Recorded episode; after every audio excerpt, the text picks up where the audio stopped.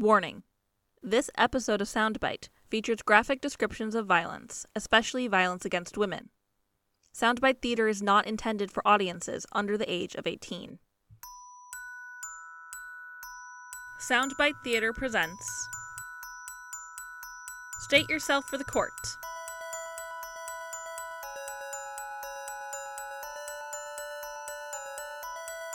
Part 1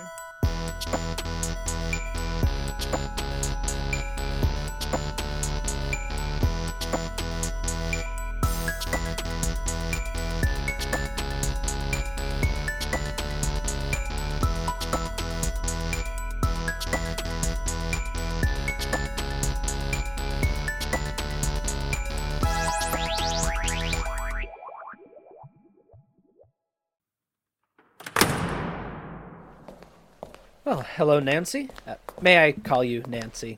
It's lovely to meet you, although I regret the circumstances. Hello, Tadeusz. Um, I, uh, well, it, mu- uh, it might be best if you called me Mr. Crane. No, your name is Tadeusz Kryoshenko, and you rather like that name. But your firm rather does not. So you go by Todd Crane. I can call you Mr. if you really must insist, but do understand I know well enough to call you Mr. Kryoshenko. Now, look, ma'am, Miss, please. I'm not married anymore. you're not Mrs. Miss Johnson. I'm wondering if you understand what's going on here. Of course I understand. My older brother hired you on my behalf because his son is seeing your secretary. My secretary is seeing no one, and your brother hired me because he trusts my work. That is what he told you, yes. Fortunately, you'll do. If you're going to go through this with an attitude, we're not going to get very far. I don't mean to have one. I apologize. I suppose it's just been a bit difficult coming into this, knowing the deficit I have to make up. Now, whatever do you mean? You're not going to believe me. About? Why I killed my husband. Oh, hold on. What is it? You understand if you tell me that. If you outright claim you murdered him, then we can't lie about that. I could face charges if I lie about your case in court. So if you have an interest in pleading, Pleading innocent, innocent, you're, you're going, to have to have me believing you are. Otherwise, we'll have to have a different strategy to keep you out of prison. What in... How, how did you know what I was going to say? What's going on here? Mr. Kryoshenko. Mr. Crane. And that's another thing. Who told you I was anyone other than Todd Crane? Was it my secretary, since she apparently is seeing your nephew? I've never met Betty, actually. But you know her name's Betty. Of course. She's going to be my niece in, oh, about three years. Maybe less. Well, you sound confident. I am. They'll get married in Holy Savior Lutheran Church and have, I do think, at least two children. You really ought to start looking for a replacement for her now. You rely on her so much you can't afford any kind of gap once she leaves. I'll make a note. What is this about? No, please stop thinking that. I won't be pleading innocent by reason of insanity. I'm in full control of my faculties. I. Well, an insanity plea could go very well for you. I mean, why else does a woman kill her husband with no forewarning? Mr. Kryoshenko, if you are to be my lawyer, I'm going to need you to listen. I won't be pleading insanity. Well, I'd love to hear any other reason for how you've been acting since I got here. I'm psychic. Come again? I have psychic abilities. Sometimes I see the future, sometimes it's someone else's thoughts. Regardless, I do know what I see is real. All right, so I am going to really encourage you to plead innocent by reason of insanity. I am not insane. Sure. I need you to believe me. You're a good lawyer, and you can win this for me. I know you can, but I must be believed. Well, I can't lie for you. Maybe you should find someone else if you're dead set on this story. You haven't even heard my story. I think it's best we leave this here. Mr. Kryoshenko. Mr. Crane, please. Mr. Crane. I don't want to lose my life stuck in prison or an asylum or fully lose it in the literal sense. I am as desperate as anyone in my situation could be, especially because I know that if I have any hope of escaping some awful fate because of what's happened, what I've done, I need you to represent me. You in particular. You've helped women in my situation before. Can't you manage that again? If you mean I've defended women accused of murder and won, then yes, I have. But none of them started off by lying to me. I am not lying. I have a sort of precognition. I know things. I knew your name. You could have found that somewhere. I knew what you were going to say. There's some explanation. I've given you one. Miss Johnson, I wish you luck on your case. Your first case, where a life term was on the table, was a woman named Lisa. Lisa Montaigne. You lost. Lisa died in prison this year, and when you heard, you sent a letter to her son that said, I regret deeply. I regret deeply that I lost your mother's case, as I have never been so certain I failed to provide true justice. I imagine you have spent these years looking for someone to blame. If you care to, put that on me, because so have I. I know things. I am psychic. Then tell me this Are we going to win? Only if you believe me. I was told we didn't have a time limit. My client and I are still going over things. If you have due cause to interrupt, I'm sure that you will have well documented proof of it. That's what I thought, you ass. Miss Johnson, it's still probably better we don't push our luck with the guard's patience, so I will call again tomorrow. And you'll take my case? Will I? I don't see everything. Hmm. Good night, Miss Johnson. We'll talk tomorrow. Thank you, Mr. Kryashenko. Mr. Crane.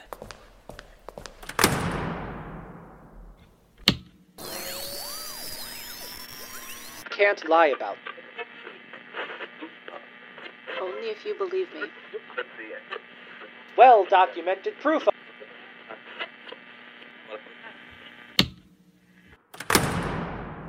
Mr. Kryashenko. Mr. Crane. So then, Miss Johnson, I think it's best we start with you telling me the whole story of what happened with your husband. Right, right into it? And you believe me then? I'm willing to listen. But if you want me to believe you, then tell me something believable that I can build this case on. No, hold on. You're going to record? Legally, I have a right to. Is it a requirement? Well, no, but I find this is more helpful for me in going over things than writing it all out. I suppose that makes sense. Why? It just seems nicer than writing. So you didn't see anything there? Nothing important. Fine then. The day is October 1st, 1958, 9:03 a.m. Initial meeting with Nancy Johnson regarding It's not our initial meeting. Well, not in a literal sense, but concerning the case it is. Then what was yesterday? A preliminary meeting. All right, Miss Johnson, can you tell me what happened on September 9th of this year? Well, Andrew was gone when I woke up, which isn't really bizarre. He was always very thoughtful about not waking me if he needed to be up early. I never had any children, and Andrew doesn't like eating right away in the mornings, so it suited him just fine to make his own coffee and be on his way. Normally, he'd leave a note, but early starts were so normal for him, I rarely worried even if he didn't. But I woke up about 7 a.m. and had a cup of coffee and sat at the table and had a think About what? how I was going to keep on as we were with what I had learned about Andrew. I'd been having a think every morning for about a week. Andrew was starting to be concerned, I think. He'd asked if I had any reason to go to the doctor the day before. He said I seemed tired and distracted. And I was. I was tired and distracted. I wasn't sleeping well. Why didn't you take a sleeping pill? I didn't want to. I don't use pills. All right. Well, then, what happened next? Well, I finally pulled my resolve together that when Andrew got home, I was going to confront him about what I knew, and I'm sorry to interrupt, Miss Johnson, but what do you mean, what you knew? I had a vision, a rather vivid one. Andrew was going to kill me. He tried to kill you? No, he was going to try to kill me. And you foresaw that? I did, yes. Well, assuming that you were correct in that, I am. assuming that you decided the best way to act on this information was to kill him first, why did he even want to kill you? I didn't see that. Of course you didn't. And for the first part? I didn't make up my mind to kill him then. I made up my mind that I'd leave him. So I went upstairs to get dressed, and I looked at our photos hanging along the upstairs hallway, and was hit with the sudden realization that if I confronted him when he got home, he'd do it then. And by realization, you mean. That I saw it, yes.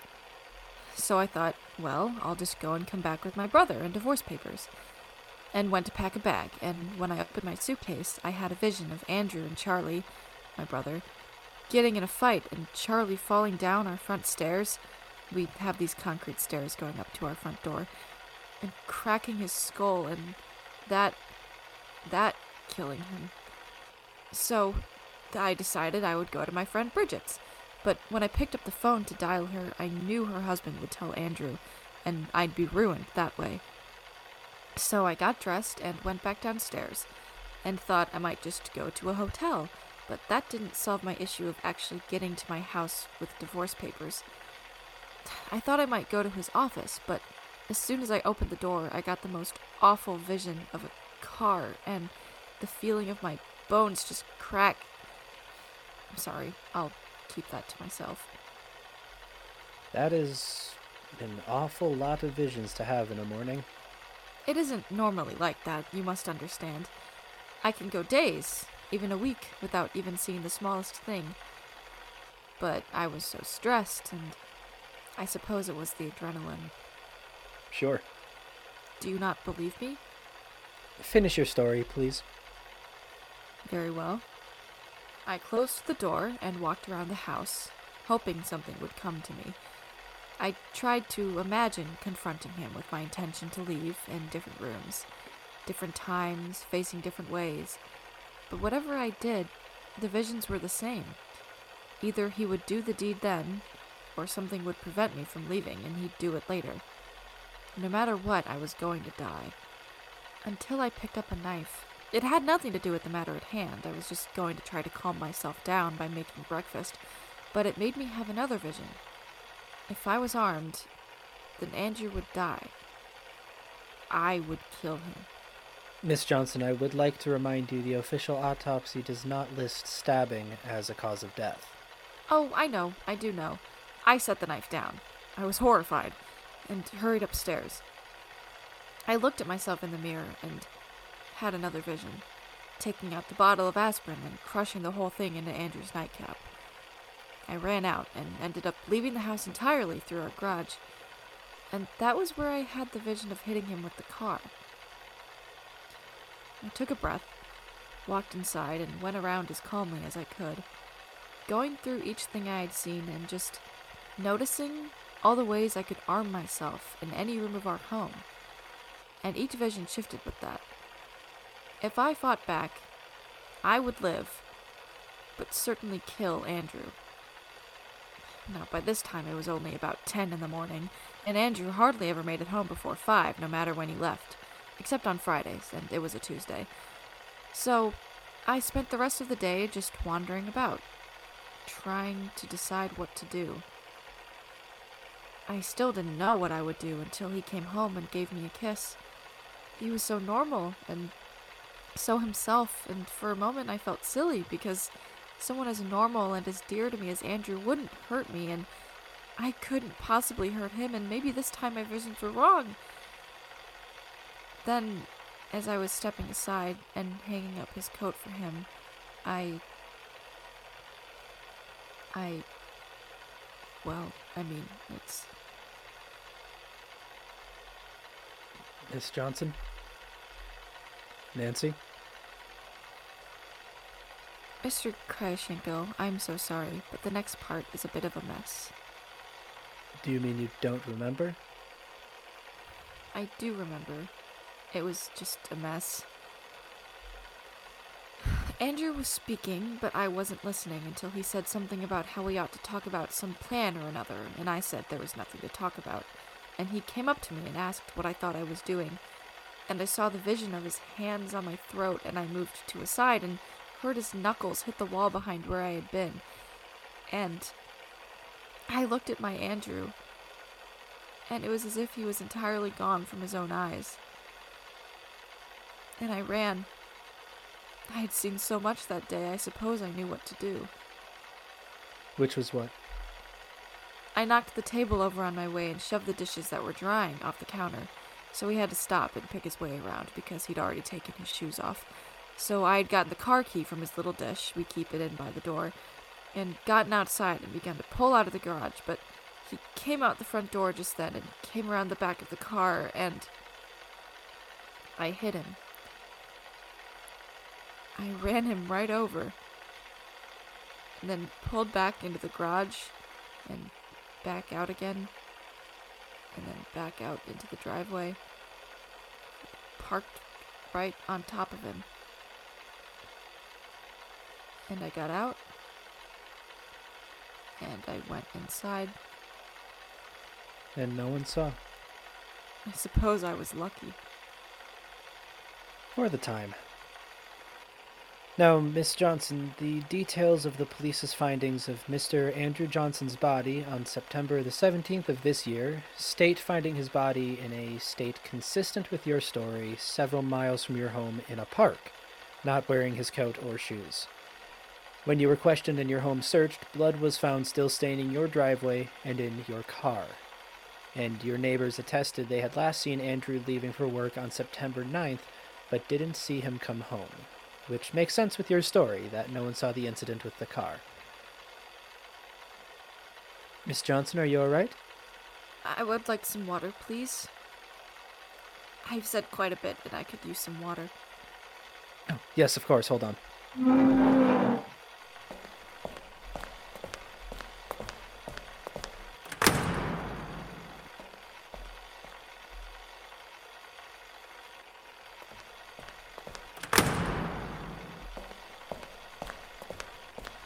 Here you are. Are you doing all right? We can take a moment. We can even be done for today if you need. I know that was quite a bit you've gone through. That's a a much nicer way of looking at what I've shared than I expected. Well, I'm being paid to be quite nice to you. Whatever happens, my job is to get the best outcome for you. And I will. And regardless, that was a horrible thing to have to go through. Even if I was the cause? Even then. Now then, how's the water? Just fine. What now? Well, now I turn off this recording. And I go pore back over everything and see what we can do. The biggest issue here is that you dumped the body. It's going to make a self defense claim rather hard. Why did you move the body? Does it matter? Yes, it does, very much. Miss Johnson, I need all the details to build a case. It won't matter. What do you mean? I mean what I've said. It won't matter. You have what you need, so why don't you tell me what I need to do? Sit tight. That's it? We're done again? Miss Johnson, I'll spend my whole weekend on this, and by Monday we'll have a perfect angle to run with, I'm sure. I'll see you in one week. And why is that? You'll need it. I will see you Monday, Miss Johnson. Just because you haven't been given a trial date doesn't mean we can dally. Get some rest. Be well, Mr. Kryashenko. I'd be better if you'd use my professional name, ma'am. Be well then, Todd Crane. Good enough. Good day.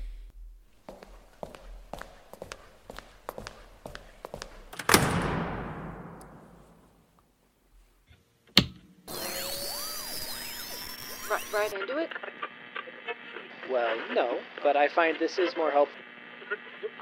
I never had any children. What you knew.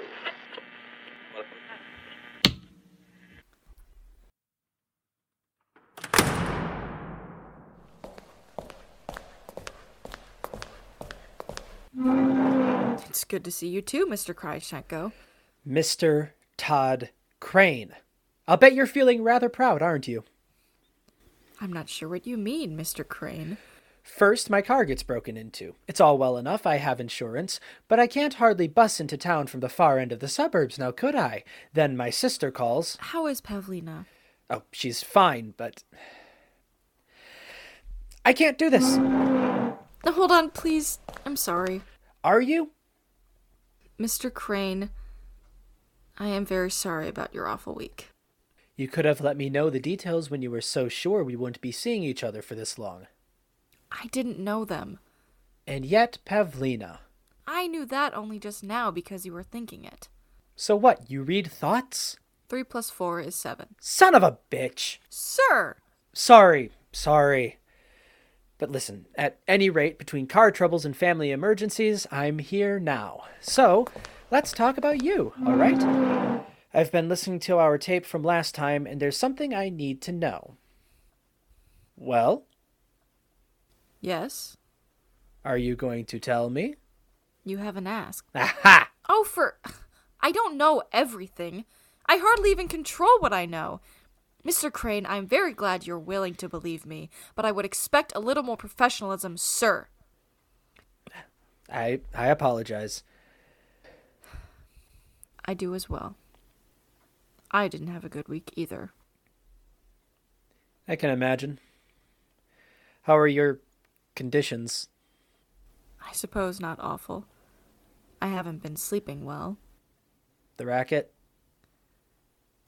My dreams are full of what the other women there have done, and the things that have happened to them. People with pleasant lives rarely end up in jail. Do you ever see anyone innocent? Not legally, not yet. But sometimes, with what I learn, what I know is true, no matter what they say, I could cry that someone convicted them. Can we please talk about anything else? Your question, perhaps?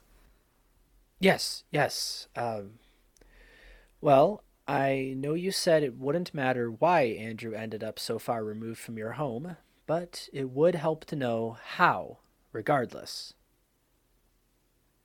I don't recall. Miss Johnson, I need you to tell me.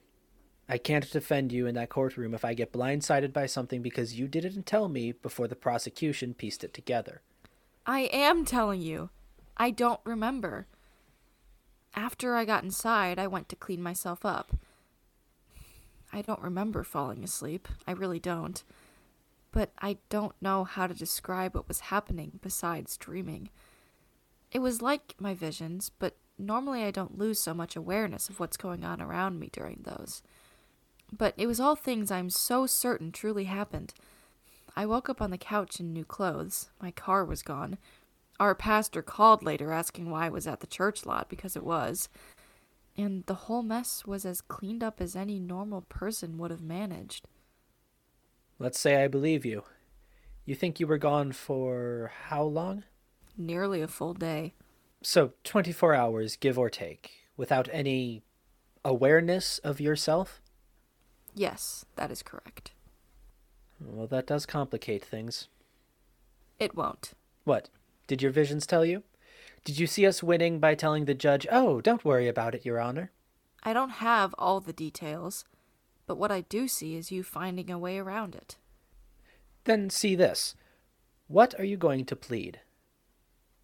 Not guilty. Not realistic. Not guilty. You did it. I needed to. All right, so you want to argue that it was self defense? It was. Then that's what we build it around. And pray to God, or whoever your abilities are from, that the jury doesn't care that you still put a whole day into disposing of your husband. You don't know that. I was trying to lighten the mood. It is hardly the time. Of course. For now, I do think we can do this. It's just a matter of proving you were justified. So tell me, why would Andrew want to kill you? I wish I could say. And the whole mess was as cleaned up as any normal. Are you going to tell me? But what if they say I could have driven the car anyway? I'll say that needs to be put to test. And we'll leave the courtroom and find a car? That's up to the judge. Can you actually drive? Well, I've always thought I could figure it out beyond backing up and down the driveway. Which you're going to be honest about. Yes, of course. What did you see? I don't understand. You have a sort of look you do when you've seen something. I do not. No, no, you absolutely do, Miss Johnson. You sort of crinkle your nose just the tiniest bit, and you stop making eye contact if you were. You don't exactly look away, but your eyes just aren't on me anymore. I can tell. Those are hardly exacting criteria. You might be mistaken. Am I? You learned to drive older than most. Aha. But you were doing it to. Well, it really bothered some man that you couldn't drive. So you bent over backwards to make sure you couldn't. He finally made you. Two days before I turned 18, he dragged me by the throat to the car, and we sat there until I drove. You don't sound as bitter as I thought you might. Should I? The best. the man is dead. I don't care too much one way or another now. I was angry about it for a good long while, of course, but. I mean. Anger is like grief. You might want to hold on, but you can't really start living again until you work your way away from it. But something will always be different, I suppose. Something doesn't quite fix correctly. No wonder you think of him as that man instead of. Instead of my father, yes. You could see that? yes. Miss Johnson, you've seen a thing or two about me in the last few weeks. What exactly are you experiencing? I think if you saw it, then it would be sort of a mush. I just have a lifetime of sorting through the mush. It's somewhat like a dream, where you see things that make sense at the time, but if you think too much about it, you realize what gibberish it was. Well, what about just now? With seeing the driving. I could see a continuous sequence of events, even though they certainly weren't continuous in real life. And it was as if that continuous sequence was visible to me from from a variety of cameras all at once. And no matter who I saw, I understood you to be the subject of the affair because I had an awareness of your thoughts. Not necessarily words, but sometimes it is words. And however long those visions seem to take are normally only moments in life. Hmm. I see. How long did it take you to understand what was happening to you? When did it start? Mr. Cryatt. Crane. Is that really relevant to my case? We've already resolved not to bring it up in court. That can change if you plead insanity. And I've told you I'm not doing that. I'd be institutionalized. And what are you going to do otherwise? Whatever do you mean? Well, when the case is done, what are you planning to do? Go home. To what home? My home. That house is mine.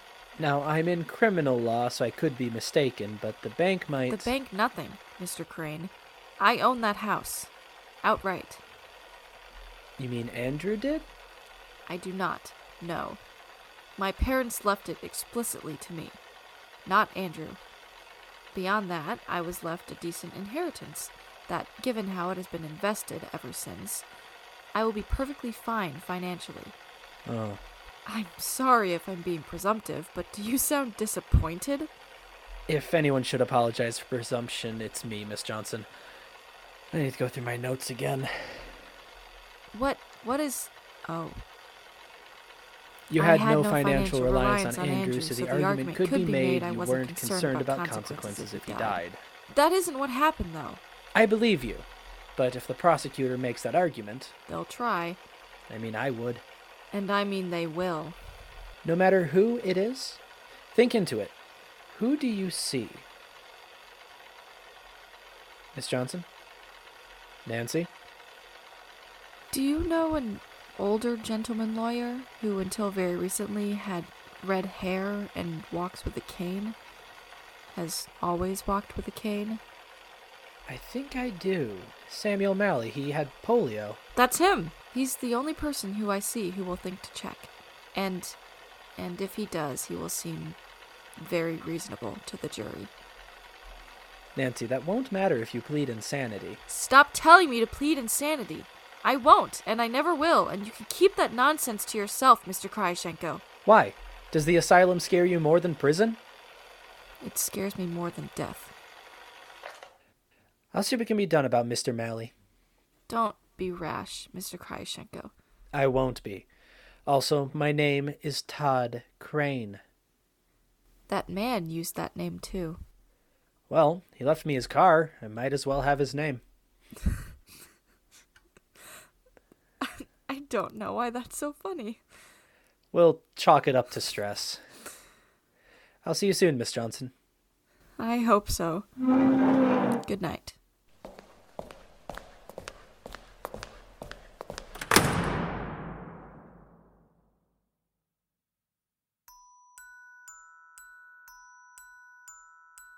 Thank you for listening to this episode of Soundbite.